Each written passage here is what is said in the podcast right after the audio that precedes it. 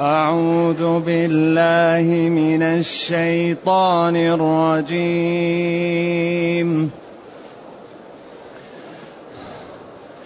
واضمم يدك إلى جناحك تخرج بيضاء من غير سوء آية أخرى.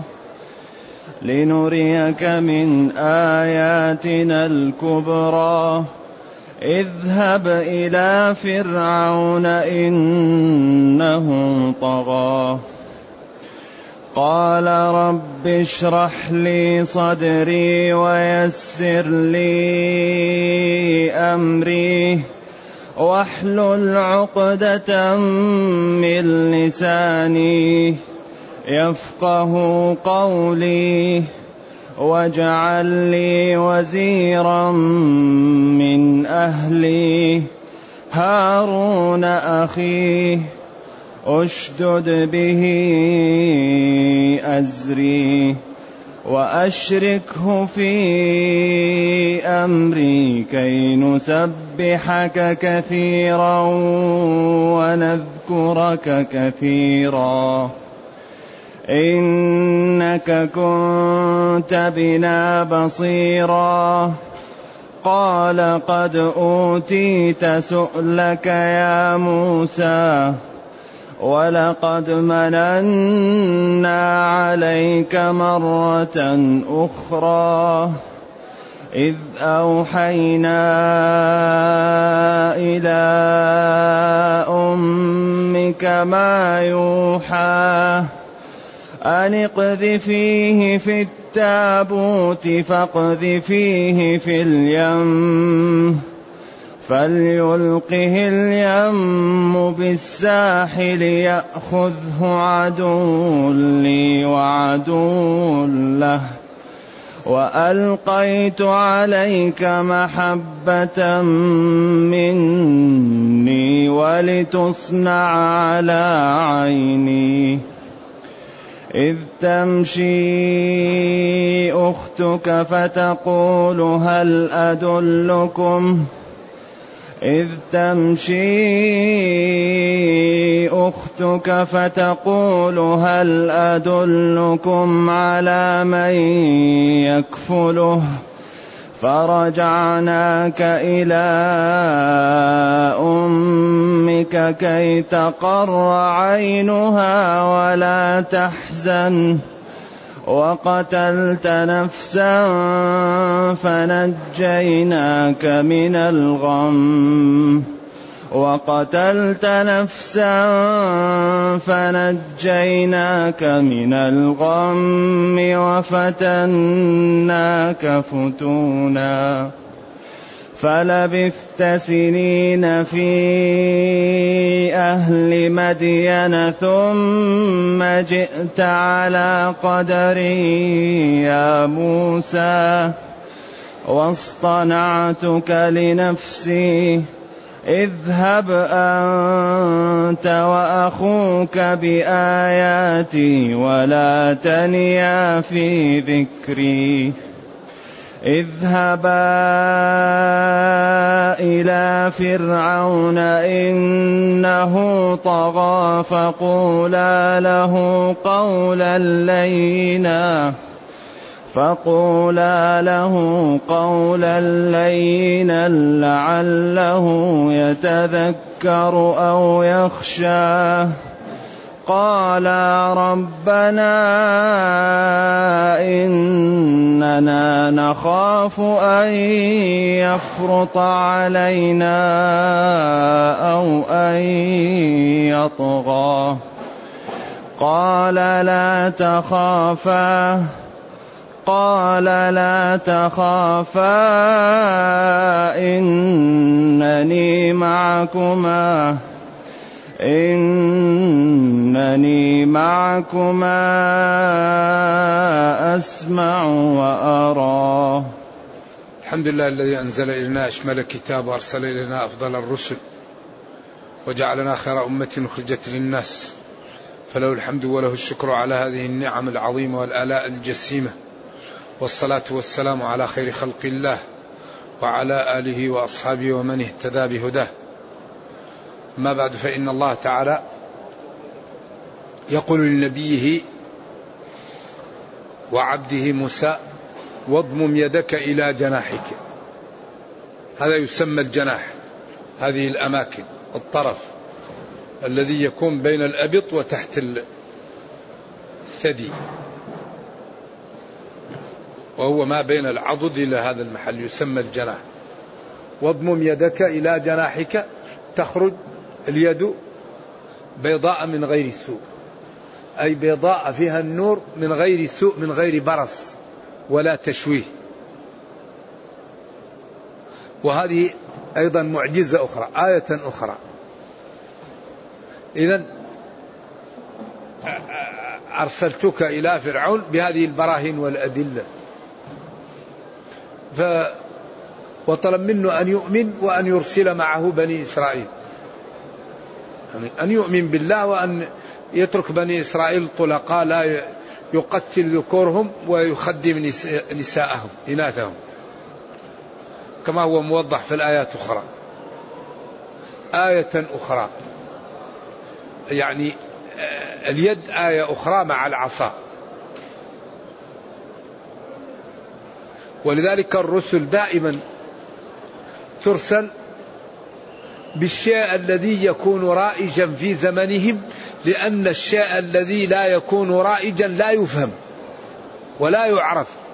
لكن إذا كان أهل البلد عندهم شيء يعرفونه وهم به بصراء تأتي المعجزة من ذلك الشيء ليفهم أنها معجزة. لأن الذي يفهم المعجزة من يفهم هي من شكلها. أما إذا جاءتهم المعجزة بشيء لا يعرفونه فيكون ذلك مدعاة لعدم فهمها. ذلك في زمن آه، موسى. كان الرائج عند فرعون وفي وعندهم السحر. فأعطي العصا من جنس معجزة لكنها من جنس ما عندهم. في زمن عيسى كان الرائج الطب والعلاج. فأعطي إبراء الأكمة والأبرص وإحياء الموتى بإذن الله. كان في زمن النبي صلى الله عليه وسلم الرائج الكلمة والأسلوب وجمالها وكانت عندهم أسواق سوق مجنة وسوق ذي المجاز وسوق عكاظ وكانوا يجتمعون وبينهم مناقضات وبينهم نقد وكانوا عندهم ناس يحكمونهم أي الأسلوب أجمل. فوصلوا في ذلك إلى الذروة فجاء القرآن من جنس ما كانوا إيش بالأسلوب الجميل حتى يكون مدعاه لفهمه ولمعرفة هذه لذلك كان كل ما يعطى الناس على ما مثله يأمن الناس ولكن النبي صلى الله عليه وسلم أعطي قرآنا يتلى فلعلي أكون أكرهم تابعا. لنريك نوضح لك ونبين لك من آياتنا الكبرى معجزاتنا وأدلتنا الكبرى. العظمى التي يعجز الناس أن يأتوا بمثلها. ثم قال له اذهب إلى فرعون إنه طغى اذهب يا موسى. هنا قال له الحال اذهب إلى فرعون إنه طغى أول قال اذهبا هنا قال اذهب إلى فرعون إنه طغى الطغيان هو التكبر والكفر والزيادة في الضلال. إنا لما طغى الماء زاد. والطاغية هو الذي يظلم الناس ولا يقبل الحق ويعتدي عليهم. إذا الذهاب إلى فرعون لأجل كفره وطغيانه. بعدين قال فقولا له اذهب إلى فرعون إنه طغى. بعدين قال رب اشرح لي صدري. اذهب إلى فرعون إنه طغى. إنه تكبر وتجبر. فقال موسى طلب أربعة أمور وكلها عظيم ورب كريم أعطاه ما طلب. اشرح لي صدري ويسر لي أمري واحلل عقدة من لساني يفقه قولي واجعل لي وزيرا من أهلي هارون أخي. كل واحدة في غاية من الأهمية وتساعده على هذه المهمة العظيمة وهو الذهاب إلى الطاغية فرعون المتجبر وإخباره بأنه عبد وأنه ينبغي أن يتأدب ويطيع الله ويترك ظلم الآخرين. وهو تمرد على ذلك. لذلك من تمرد وشاخ في الطغيان لا يقبل أبدا ما يقبل النصح. اشرح لي صدري. الشرح هو توسيع. فمن شرح الله صدره للإسلام فهو على نور من ربه. فويل للقاسية قلوبهم من ذكر. كمن قس الله قلبه وكفره وضلله. وذلك فمن يريد الله أن يهديه يشرح صدره للإسلام يوسعه. ومن يريد أن يضله يجعل صدره ضيقا حرجا أو حرجا. حرجا يعني فيه أو حرجا. والحرجة الشجرة التي لا يمكن أن يوصل إليها لأنها تكون في وسط الأشجار فيكون محلها ضيق فلا, فلا يمكن أن ترعى. يقال لها الحرجة. حرج يعني غاية الضيق لا يمكن أن يوصل إليها. يجعل صدره ضيق حرج لا يحمل شيء ضيق جدا. فيه ضيق لا يمكن أن يدخله خير. ويسر لي أمري وفقني على هذا الأمر العظيم. يسمع كلامي ويفهم مني ويقبل مني. و وكل ما دعوت فهم وكل ما سألت أعطي لي يسر لي أمري. بعدين واحلل عقدة من لساني. الذي يظهر أنه كان في لسانه عدم طلاقة. سواء كانت من الجمرة أو طبيعية أقوال للعلماء والذي يدل السياق على أنه أجيب له بحيث كلامه يفهم ويوضح لكن هل لم يبق فيه شيء أو بقيت فيه آثار أقوال للعلماء؟ وقول فرعون يدل على البعض ولا يكاد يبين هل هذا بعد أن حلت العقدة أو قبل حلها. أقوال.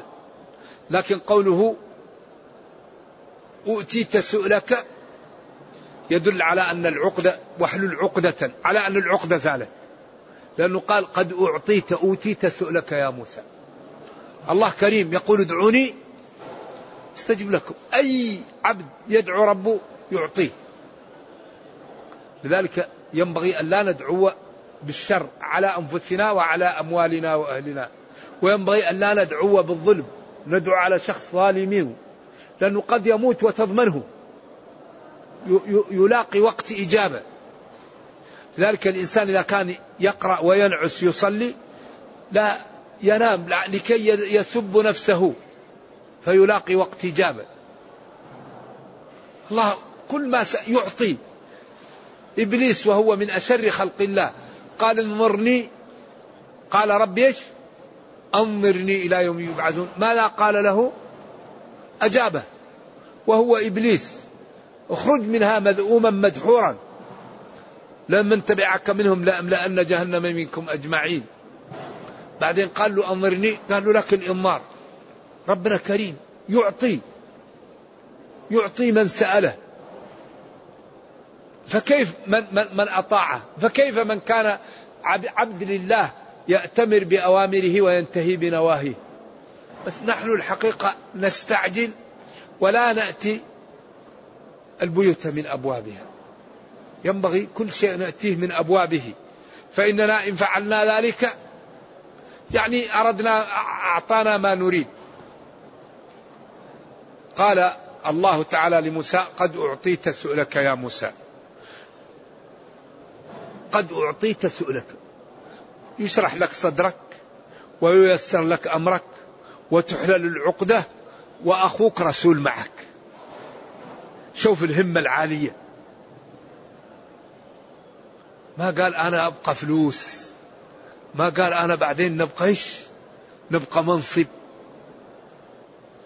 ما قال أنا نبقى أموال أولاد.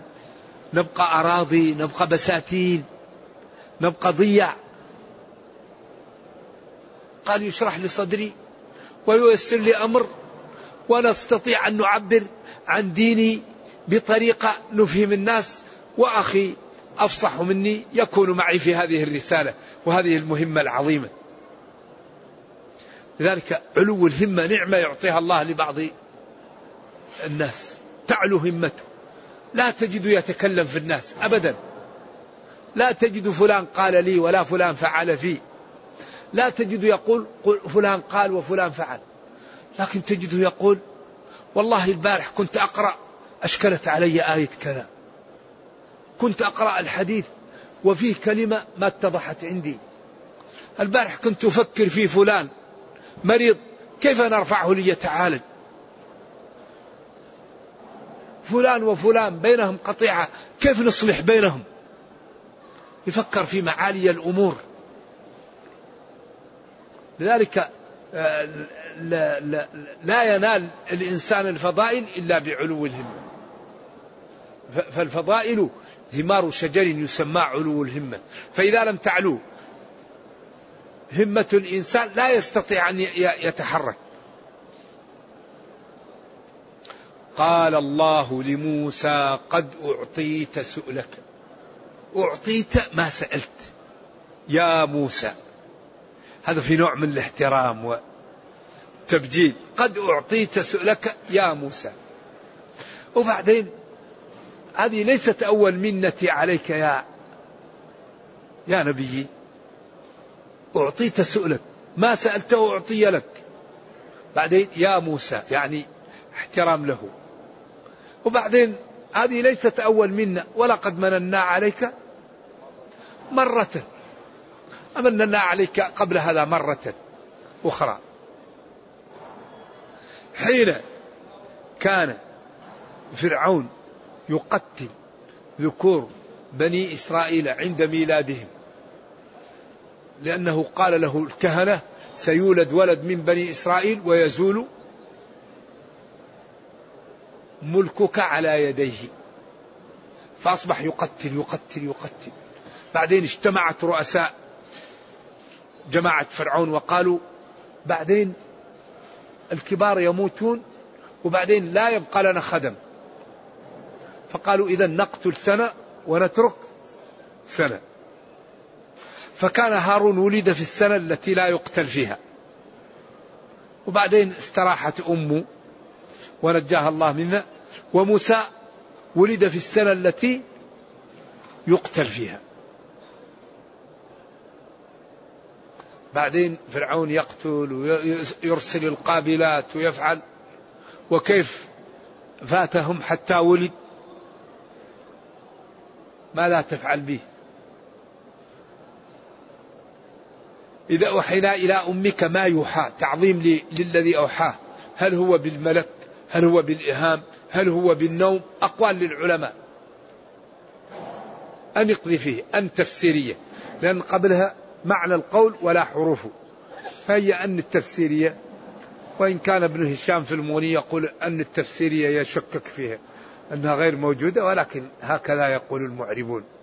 هي التي قبلها معنى القول ليست حروفه إذا أوحينا إلى أمك ما يوحى ولقد أوحينا إلى أمك ما يوحى أن اقضي فيه.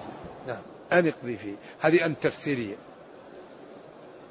إذا أوحى إليها سواء قلنا وحي بملك جاءها أو بإلهام أو بمنام جاءها وحي. الله ما بين لنا وفي النصوص ما بينت. أن اقضي فيه في التابوت. قيل حطته في صندوق. وقيل هذا الصندوق كانت حاطة فيه حبل طويل ترميه في البحر فإذا نهى الناس عنها تجذب إيش؟ وترضعه. ويوم من الأيام أو ساعة من الساعات انفلت الحبل وراح الصندوق. أن فيه في التابوت. بعدين فلما راح الصندوق مشى بقدرة الله وذهب وذهب وذهب حتى جاء إلى محل قنطرة أو مكان تسقي منه جواري في بيت فرعون. يخدمنا آسيا بنت مزاحم. زوجة إيش؟ فرعون. بعدين ذهبوا ووجدوا الصندوق. قالوا انفكوا. قالوا لا لو فكيناه يمكن يتهمون يت... نتهم أن فيه ذهب أو فيه شيء. لا نفكه حتى نأتوا لي لآسيا. فجاءوا بالصندوق. فلما فتحته وجدت فيه طفل ولما رأته قذف الله في قلبها حبه. فامتلأ قلبها من حبه وذهبت لفرعون فسمعوا هؤلاء الذين عندهم السكاكين أو الشفرات ليذبحوا كل طفل. فقالوا فيه طفل فجاءوا ليذبحوه. فقالت لهم اصبروا هذا الطفل واحد لو تركناه ما يعمل شيء لواحد طفل وإنما أصبر حتى نستشير فرعون لعله يتركه لي أنا أحبه. فإن سمح لي فأحسنتم وإن لم يسمح لي قتل سهل. فلما رأى فرعون جبل عليه. لذلك قال وألقيت عليك كل من رآها حبه. قدرة الله. نعم؟ ما اسمع. الله أعلم. يقول لي الشيطان يحب موسى. قلت له الله أعلم. قال وألقيت عليك محبة مني. أما الشيطان ما أعرف نعم. لأن الشيطان لا يعمل شيء إلا بإرادة الله. نعم. فالله جعل له القبول. وبعدين أمه وقع لها كرب عجيب. حين ذهب الصندوق وراح لفرعون وقالت لأخته قصي ابحثي عنه أين الولد؟ والله قال لها أنه سينجو يرجع لها لكن لشدة إيش؟ لشدة المحبة والتعلق نسيت. كادت لتبدي به لولا أن ربطنا على قلبها. فصاروا كل ما أتوا بضئر بمرضع لا يرضى. وبعدين أصبحت المرأة تحب حب عجيب فذهبت به إلى السوق تبحث تبحث. فجاءت أخت من بعيد ورأتهم وقالت أنا أعرف لكم وئر. يمكن يقبل يقبلها. فنادوها. فلما جاءت ووضع في حجرها وأعطته الثدي أخذه ورضع ففرحوا وأخبروا فرعون وأخبروا بيت فرعون. وبعدين قالوا لها تعالي كوني معنا.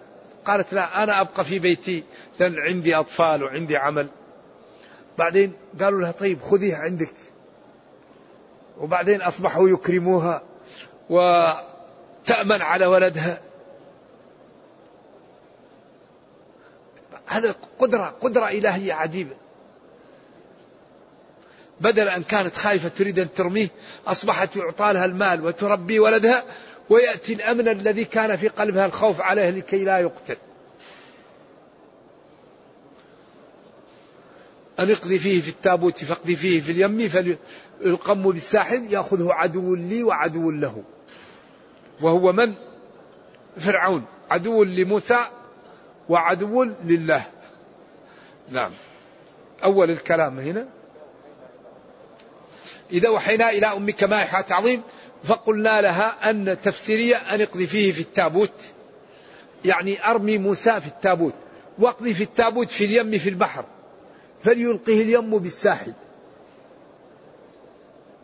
فليأخذه عدو لي وعدو له عدو لي اللي هو فرعون وعدو له عدو لموسى.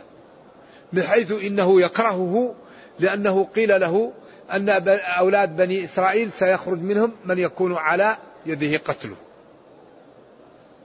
بعدين قال وألقيت عليك محبة مني. هذه المحبة هي التي حمته. المرأة أحبته وزوجها أحبه والخدم أحبوه وكل من رآها أحبه ينظر إليه. الله جعل له ملاحة جعل فيه. وهذا الشيء يعطيها الله لبعض الخلق ولكن الله يمن على من يشاء. ولتصنع على عيني على مرأى مني وتحفظ وتربى في بيت. يعني ما أهل عندهم المقدرة ليعطوك ما تحتاج وتتربى تربية ممتازة. لا يكون فيها نقص غذاء ولا نقص رعاية ولا نقص حنانة حتى تتربى على الذي أريد منك.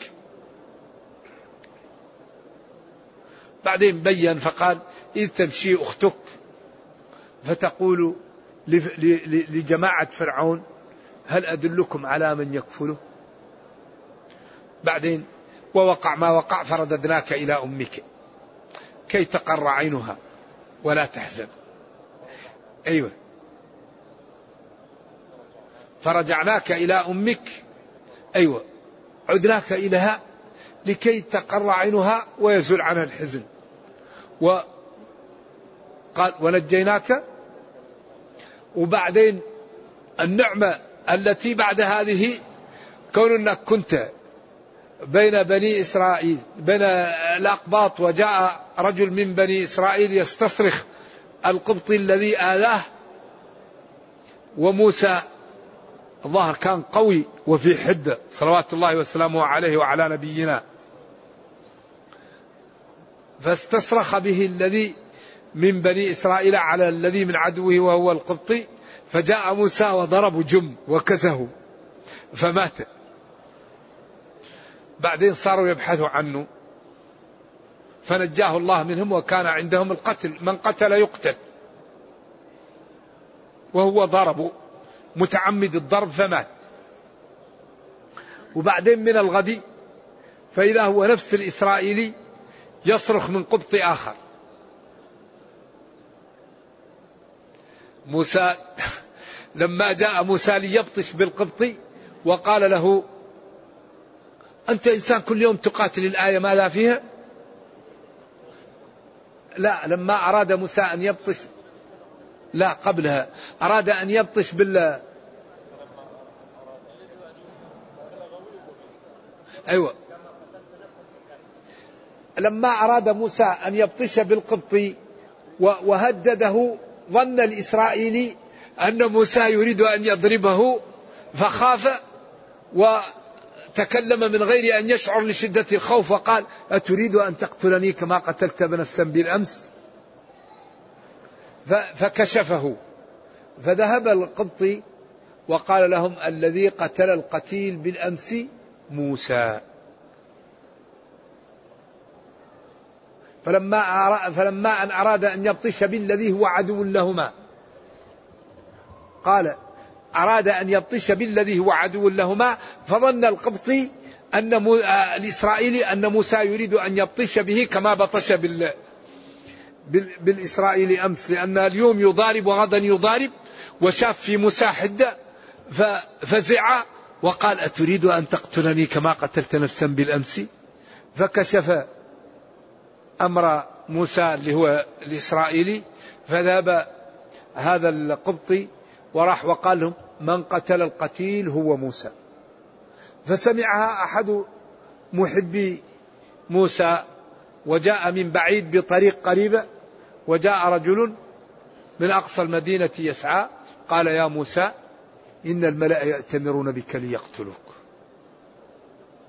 بعدين خرج موسى إلى مدين وذهب وجاء لشعيب وجاء وسقى لهم وقال ربي إني لما أنزلت إلي من خير فقير فجاءت البنت وأخبرت آه، والدها بأن هذا الرجل أمين وقوي.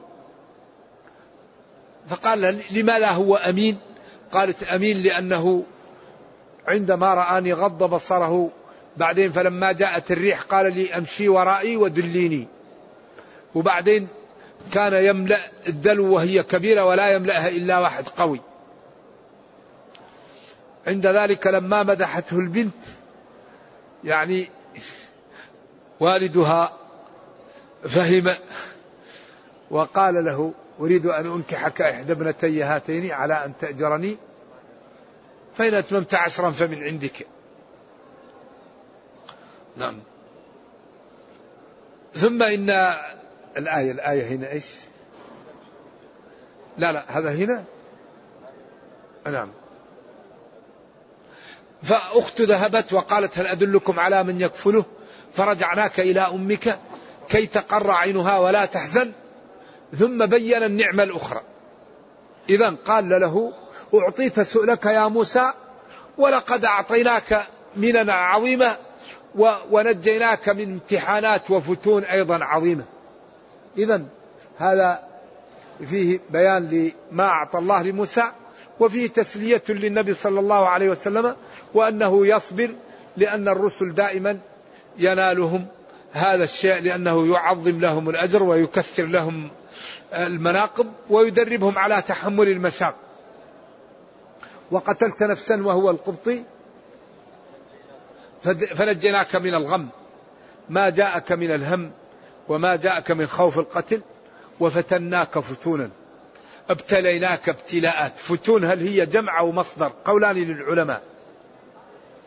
أيوة. هل هي فتون مصدر أو جمع؟ ثم لبثت سنين في أهل مدين. ثمانية أو عشر. ثم جئت على قدر. قدر الله الوقت الذي تأتي فيه وكتبه وجئت عليه. على قدر يا موسى واصطنعتك لنفسي. يعني هيأتك وأوجدتك وخلقتك لتكون من عبادي الصالحين. لتكون عبدي مطيعا لي تمتثل أوامري وتجتنب نواهي. اذهب أنت وأخوك بآياتي اذهب. أمشي. أنت تأكيد للفعل المستتر لأن نذهب فيها فاعل مستتر وجوبا ومن ضمير الرفع ما يستتر كفعل أنت مؤكدة للضمير المستتر. وإن على ضمير رفع متصل عطفت فافصل بالضمير المنفصل. اسكن أنت وزوجك. اذهب أنت وأخوك. يعني لأنه إذا عطف على الضمير المستتر يظهر. نعم. وأخوك هارون بآياتي بالتوراة وما أنزلته عليكم ولا تنيا تقصرا أو تتعبا أو تتكاسلا في ذكري. أي في عبادتي وفي الدعوة لها وفي الإخلاص لإبلاغها لمن أمرتكم بأن تبلغوها له. اذهبا إلى فرعون إنه طغى. اذهبا إلى فرعون إنه طغى. بعدين قال فقولا له قولا لينا لعله يتذكر أو يخشى. وهنا وقفة مع اللين والرفق والكياسة وأهم وأهمية الإنسان لا يستعجل في أي شيء يريده. نعم. لأن الإنسان إذا إذا استعجل قل فهمه وكثر خطأه. اذهبا إلى فرعون إنه طغى فقولا له قولا لينا. اذهبوا له للبيان له ولقيام الحجة عليه لطغيانه. بعدين قال فقولا له قولا لينا. لا قول اللين أمر عجيب. فلذلك السب والشتم والإقلاع لا فائدة فيه إلا في وقته. قال تعالى ولو كنت فظا غليظ القلب لانفضوا من حولك. وقال نبينا صلى الله عليه وسلم ما كان الرفق في شيء إلا زانه قيل القول اللين أن يكنيه يناديه بكنيته. لعله يتذكر ما أعطاه الله من النعم وأن الله هو الذي أوجده فيخشاه ويطيعه ويتبع شرعه. لذلك أهم شيء يتمثل به الدعاة وأتباع الرسل هو الرفق. الرفق في مكان الرفق. لكن أحيانا لا بد من إيش؟ من القسوة. قال تعالى لقد أرسلنا رسلنا بالبينات وأنزلنا معهم الكتاب والميزان ليقوم الناس بالقسط بعدين إيش؟ وأنزلنا الحديد فيه بأس إن لم يرتدع بالكتب يردع بالكتائب. ولا خير في حلم. إذا لم يكن له بوادر تحمي صفوه أن يكدر. ولا خير في جهل. إذا لم يكن له كريم إذا ما أورد الأمر أصدر. لذلك كل شيء في محله. ولذلك الحكمة هو أن يضع كل أمر في محله. لكن الدعوة دائما بالحكمة والموعظة الحسنة. لذلك أبو بكر في صلح الحديبية لما قال أحد الكفار كلاما غير طيب قال له أبو بكر مع فضله وحلمه وكياسته قال له أمصص بظر اللات. شوف هذه الكلمة تصدر من أبي بكر لكن في هذا الموقف لما ساء أدبه مع النبي صلى الله عليه وسلم في وقت كتب صلح الحديبية قال له أذهب فامصص بظر اللات. يعني كانت كلمة لكن في محلها. لكن الدعوة دائما تكون بالحكمة والموعظة الحسنة. فقولا له قولا لينا لعله يتذكر ما أعطاه الله وما دفع عنه فيخشاه فيطيعه فينجو. قال ربنا قال اللي هو موسى وهارون إننا نخاف أن يفرط الفرط هو الاستعجال ومنه إني فرطكم على الحوض سابقكم. يفرط في الضرب أو في الأذية أو في القتل أن يفرط أو أو أو أن يظلمنا يفعل فينا جريمة. قال لا تخافا. لا تخافا. إنني معكما. أسمع ما تقولان وأرى ما تفعلان وما يقول ويفعل وأنا ناصركم. فاطمأنا ثم فأتياه فقولا إنا رسولا ربك. أن أرسل معنا بني إسرائيل؟ فأرسل معنا بني إسرائيل ولا تعذبهم. قد جئناك بآية من ربك والسلام على من اتبع الهدى. قالوا له هذه المقالة وبينوا حجتهم وفي الآيات السابقة نكمل ما قال هو ونرجو الله جل وعلا أن يرينا الحق حقا ويرزقنا اتباعه وأن يرينا الباطل باطلا ويرزقنا اجتنابه وأن لا يجعل الأمر ملتبسا علينا فنضل. اللهم ربنا أتنا في الدنيا حسنة وفي الآخرة حسنة وقنا عذاب النار. سبحان ربك رب العزة عما يصفون وسلام على المرسلين والحمد لله رب العالمين. والسلام عليكم ورحمة الله.